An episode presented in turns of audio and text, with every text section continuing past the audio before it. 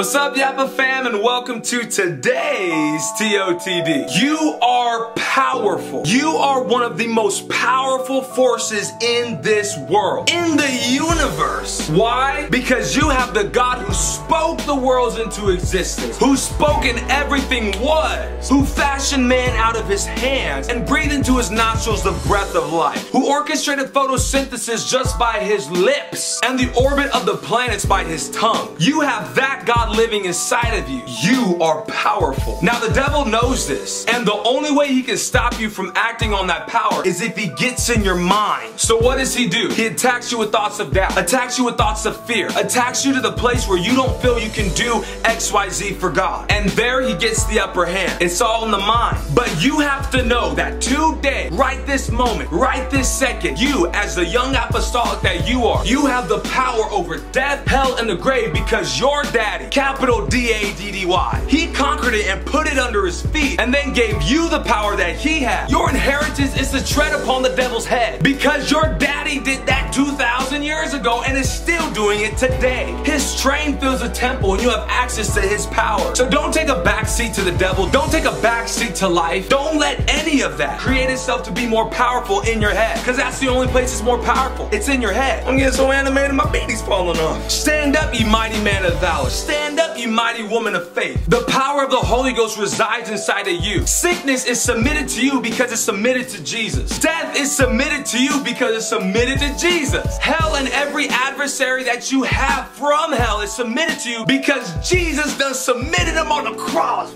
Woo, man. You are a powerful man and woman of God. So stand up, square your shoulders, make up in your mind that from here on out, I'm acting in the power of my God. Read the words, stay submitted, pray, fast, do what you gotta do to obtain that spiritual authority, that understanding, and square your shoulders and walk with what the Holy Ghost, the power that He's given you. You're powerful, my brother. You're powerful, my sister. Even if you don't think you are, you are. Stand in that power. Give the devil a black eye, and I'll catch you guys in in tomorrow's TOTD. I'm about to shout my beanie down. Woo.